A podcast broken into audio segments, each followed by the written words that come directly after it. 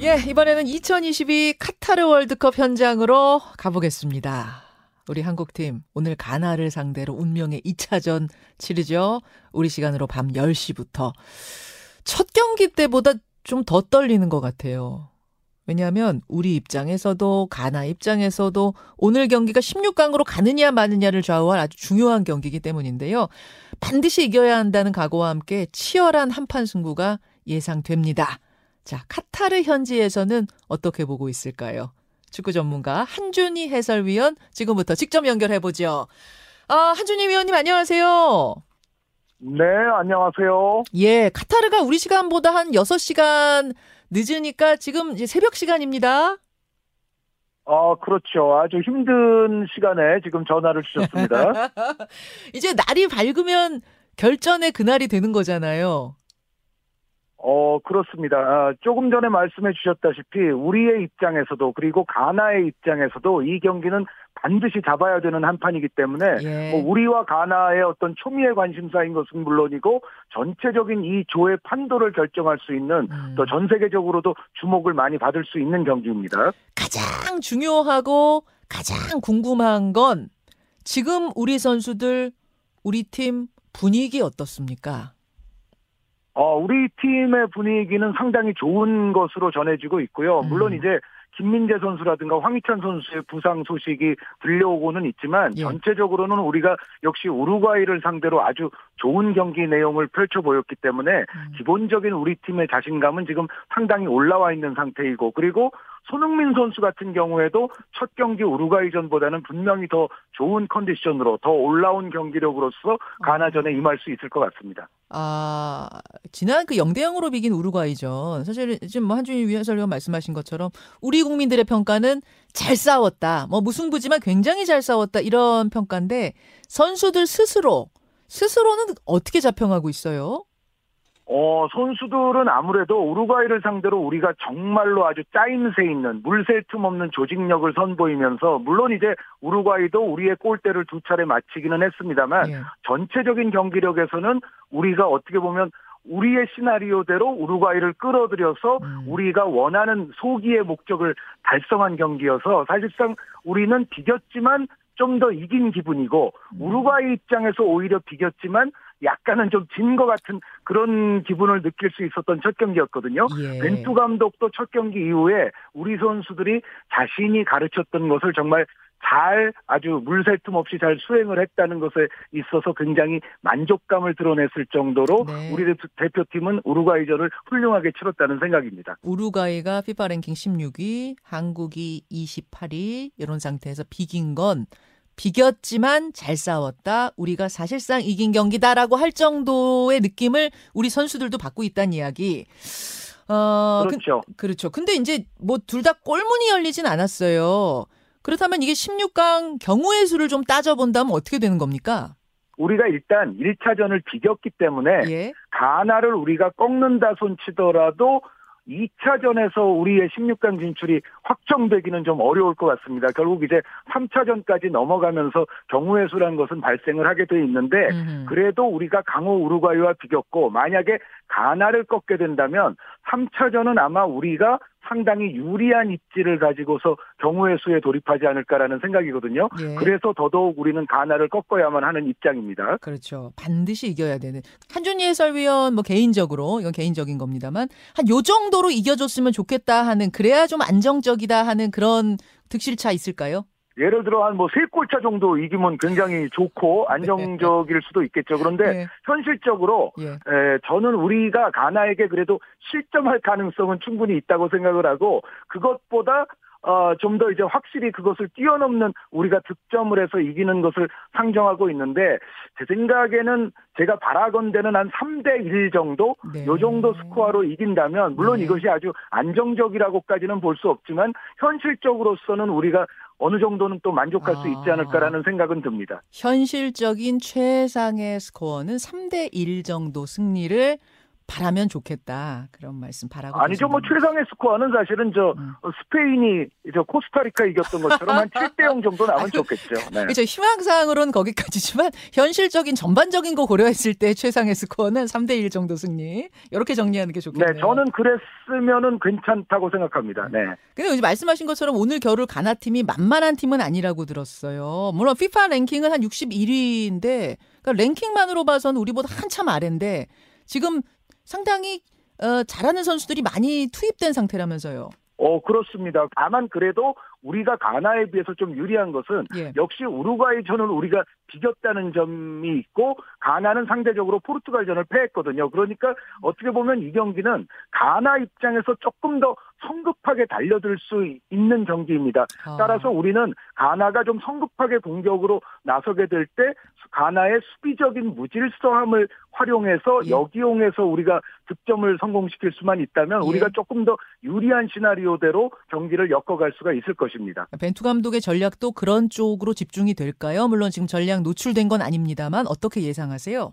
벤투 감독이 우루과이전에서 가장 칭찬받을 수 있는 부분은 지금까지의 어떤 완고함으로부터 상당히 벗어나서 음. 우루과이전은 사실 벤투 감독이 달라졌어요라는 것을 증명할 정도로 어허. 벤투 감독의 어떤 융통성을 보여줬던 경기거든요. 예. 그러니까 이전에 이제 아시아 지역 예선 같은 경우는 벤투 감독이 짧은 패스에 의한 공격 전개를 좀 많이 선호를 했다면 예. 우루과이전 같은 경우는 굉장히 단단한 수비 조직을 구축하고서 볼을 끊어냈을 경우에는 어떻게 어떻게 보면 좀 다이렉트한 패스 등을 통해서 조금 더 직선적인 빌드업을 많이 가미하는 모습이 있었습니다. 음. 그래서 이러한 부분들이 가나전에서도 잘 작동하기만 한다면 제가 봤을 때는 충분히 가나의 수비 뒷공간을 우리가 흔들어 볼 수 있지 않을까라는 음. 기대를 걸고 있습니다. 예, 자신감은 분명히 올라갔고 우루과이전의 조직력 봤을 때도 기대할 만은 한데 한데 근데 문제는 지금 부상당한 선수들이 좀 있다는 거예요. 어, 우선 괴물 수비수 김민재 선수 출전 아직 확정되지 않았죠. 네, 벤투 감독의 기자회견에서도 나왔듯이 황희찬 선수는 좀 어렵다. 아, 네. 그러나 김민재 선수는 아직은 미확정이다. 아, 경기 당일에 김민재 선수의 상태를 보겠다. 뭐 이런 음. 얘기였는데 제가 개인적인 좀 예상을 하자면 예, 예. 김민재 선수는 웬만하면 출전할 확률이 저는 높다고 봅니다. 아. 물론 황희찬 선수가 여전히 햄스트링 때문에 어렵다는 것은 우리에겐 좀 아쉬운 대목이기는, 대목이기는 합니다만 저의 예상은 김민재 선수가 그래도 나올 수 있을 것이다라는 어. 쪽이 저의 예상입니다. 아니 김민재 선수가 그 우루과이전에서 부상을 당한 다음에 경기 후에 종아리가 심하게 올라와서 좀 지켜봐야겠다고 스스로 얘기를 할 정도였어요. 그리고 나서 훈련 이틀 연속 불참했는데 불참했기 때문에 이거 쉽지 않은 거 아니야라는 어, 걱정들도 하는데 현장에서 느끼시기엔 나올 것 같습니까? 김민재 선수가 사실 뭐 팀 훈련을 못했다 하더라도 음. 김민재 선수의 기량이라면은 사실 몸 상태가 괜찮다면 뭐 한 이틀 정도 훈련을 안 한 것은 저는 그렇게 큰 문제가 되지는 않는다는 생각이거든요. 음. 어쨌든 저의 예상은 네. 김민재 선수는 웬만하면 나올 것이다라는 것이 저의 예상인데 음. 나중에 한번 저의 예상이 맞는지 안 맞는지 한번 보시죠. 네. 그 공격의 핵 손흥민 선수 같은 경우는 지금 상황이 어떤가? 사실은 마스크 쓰고 우루과이전 뛰는 모습 보면서 좀 보기만 하는데도 안타깝고 답답하고 좀 그랬거든요. 근데 그걸 쓰고 뛰는 본인은 어떨까 싶던데 지금 손흥민 선수 컨디션 어떻다 그래요? 일단 안면 부상은 이제 마스크를 쓰고라도 경기를 하는 데 있어서의 큰 지장은 받지는 않는 것 같습니다만 음. 이제 문제는 우루과이전에서 사실 우리가 기대하던 어떤 100%의 손흥민 선수의 공격력은 아니었지 않습니까? 그렇죠. 제가 느끼기에는 아마 이런 원인이 있을 거예요. 그러니까 손흥민 선수가 월드컵 들어오기 직전에 토트넘에서 어, 몇 경기를 좀 쉬었잖아요. 예, 예. 어, 안면 부상 때문에. 그래서 어떻게 보면 손흥민 선수의 이른바 경기 체력이라든가 경기 감각이 우루과이전에서는 100%에 달하지 않았을 거라는 예상입니다. 하지만 어. 우루과이전을 뛰었기 때문에 이제 가나전은 제가 봤을 때는 손흥민 선수가 조금 더 올라온 경기력, 조금 음. 더 정상에 가까워진 음, 경기 감각으로서 경기에 임할 수 있다는 생각이고 다만 이제 마스크를 쓰게 되면 역시 약간의 그 불편함이라든가 그렇죠. 집중력에 대한 방해는 조금 받을 수밖에 없는데 음. 그럼에도 제 생각에는 손흥민 선수가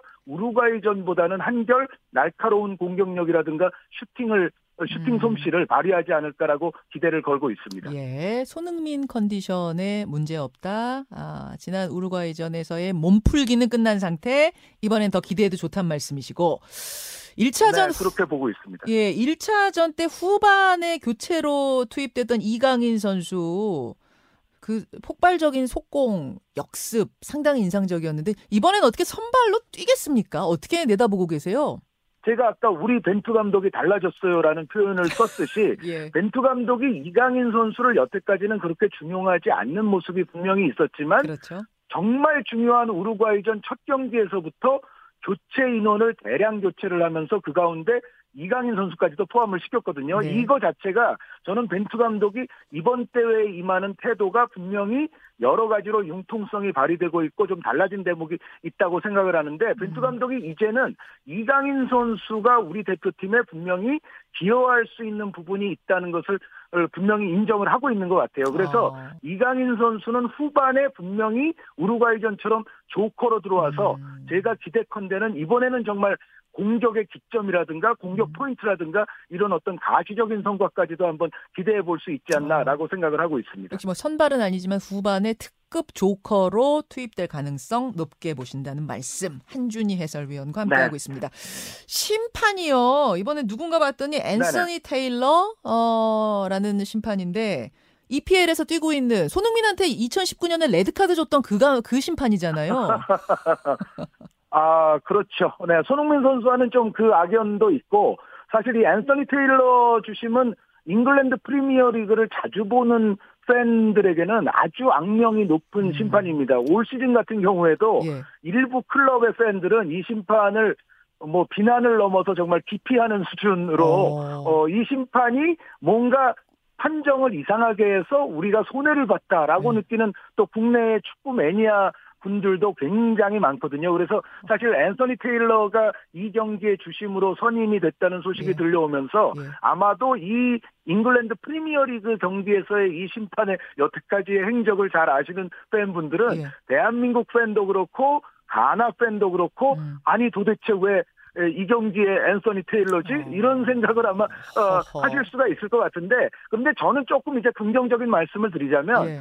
리그 경기들에서 조금 악명이 높던 심판들도 음. 이렇게 막상 또 메이저 국제 대회에 나오게 되면 여기서는 퍼포먼스가 이제 리그 때보다는 좀 좋아지는 경우들이 꽤 있거든요. 그래서 그래요? 어, 이 경기는 정말 우리도 그렇고 가나도 그렇고 네. 양팀 모두가 불만이 안 나오게끔 앤서니 음. 테일러 주심이 리그 때보다는 좀 진일보된 그러한 음. 모습을 보여주기를 바라는 마음이 굴뚝 같습니다. 자, 심판 앤서니 테일러 여러분 눈여겨보시고요.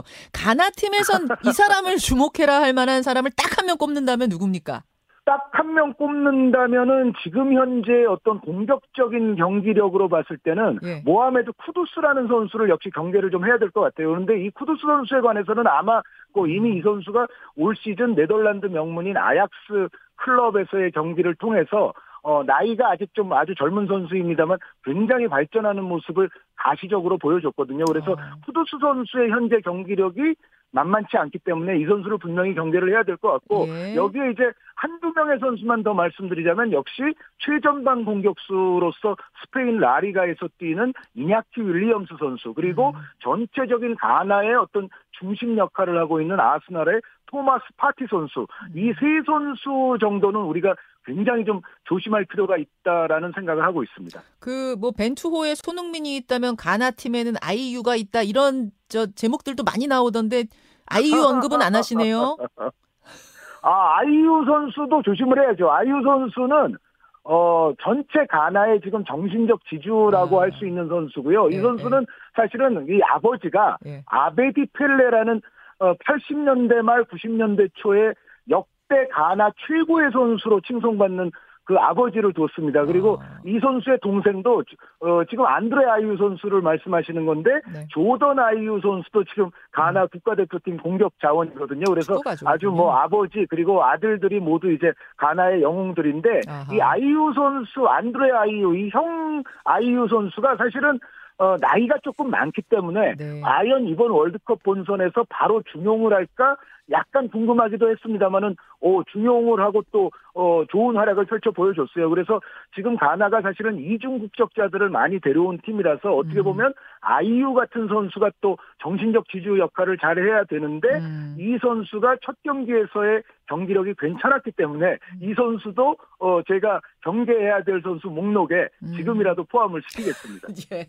하지만 개인적으로 딱 한 명을 꼽아라 하면 쿠두스 선수 미드필더 쿠두스를 주목하라 뽑아주셨어요. 한준희 해설위원님, 그 아까 전에 네. 이제 저 3대 1이 현실적인 걸 다 감안했을 때의 이제 희망 스코어다 하셨는데 아 희망 스코어 말고 인간 문어에 그냥- 한번 도전한다. 승부 예측 말씀하시는 예, 거죠? 네. 맞춰본다, 승부 예측해본다 하면은 몇대 몇 예상하세요? 어, 예측은 예. 대한민국 2대 1승. 2대 1승. 제 주변에도 지금 2대 1승 예측하는 분들이 제일 많던데, 아, 뭐 재미로 하는 거니까 저도 한번 예측해 볼게요. 저는 2대 0 한번 걸어 보겠습니다. 2대 0. 오, 훨씬 더 좋습니다. 훨씬 더 좋습니다. 훨씬 더 좋습니다. 예. 그럼 저의 2대 0과 한준희 해설위원의 2대 1 어떤 문어가 이길지 누가 문어가 될지는 내일 내일 얘기해 보도록 하지요. 오늘 열심히 응원하겠습니다. 현장에서 잘 지켜주세요. 네, 감사합니다. 고맙습니다. 카타르 현지에서 해설 준비하고 계시는 한준희 해설위원과 함께 현지 분위기 느껴봤어요. 여러분 몇 명 이름 기억하셨죠? 오늘 10시 같이 뜨겁게 응원하면서 보겠습니다. 김현정의 뉴스쇼는 시청자 여러분의 참여를 기다립니다. 구독과 좋아요, 댓글 잊지 않으셨죠? 알림 설정을 해두시면 평일 아침 7시 20분 실시간 라이브도 참여하실 수 있습니다.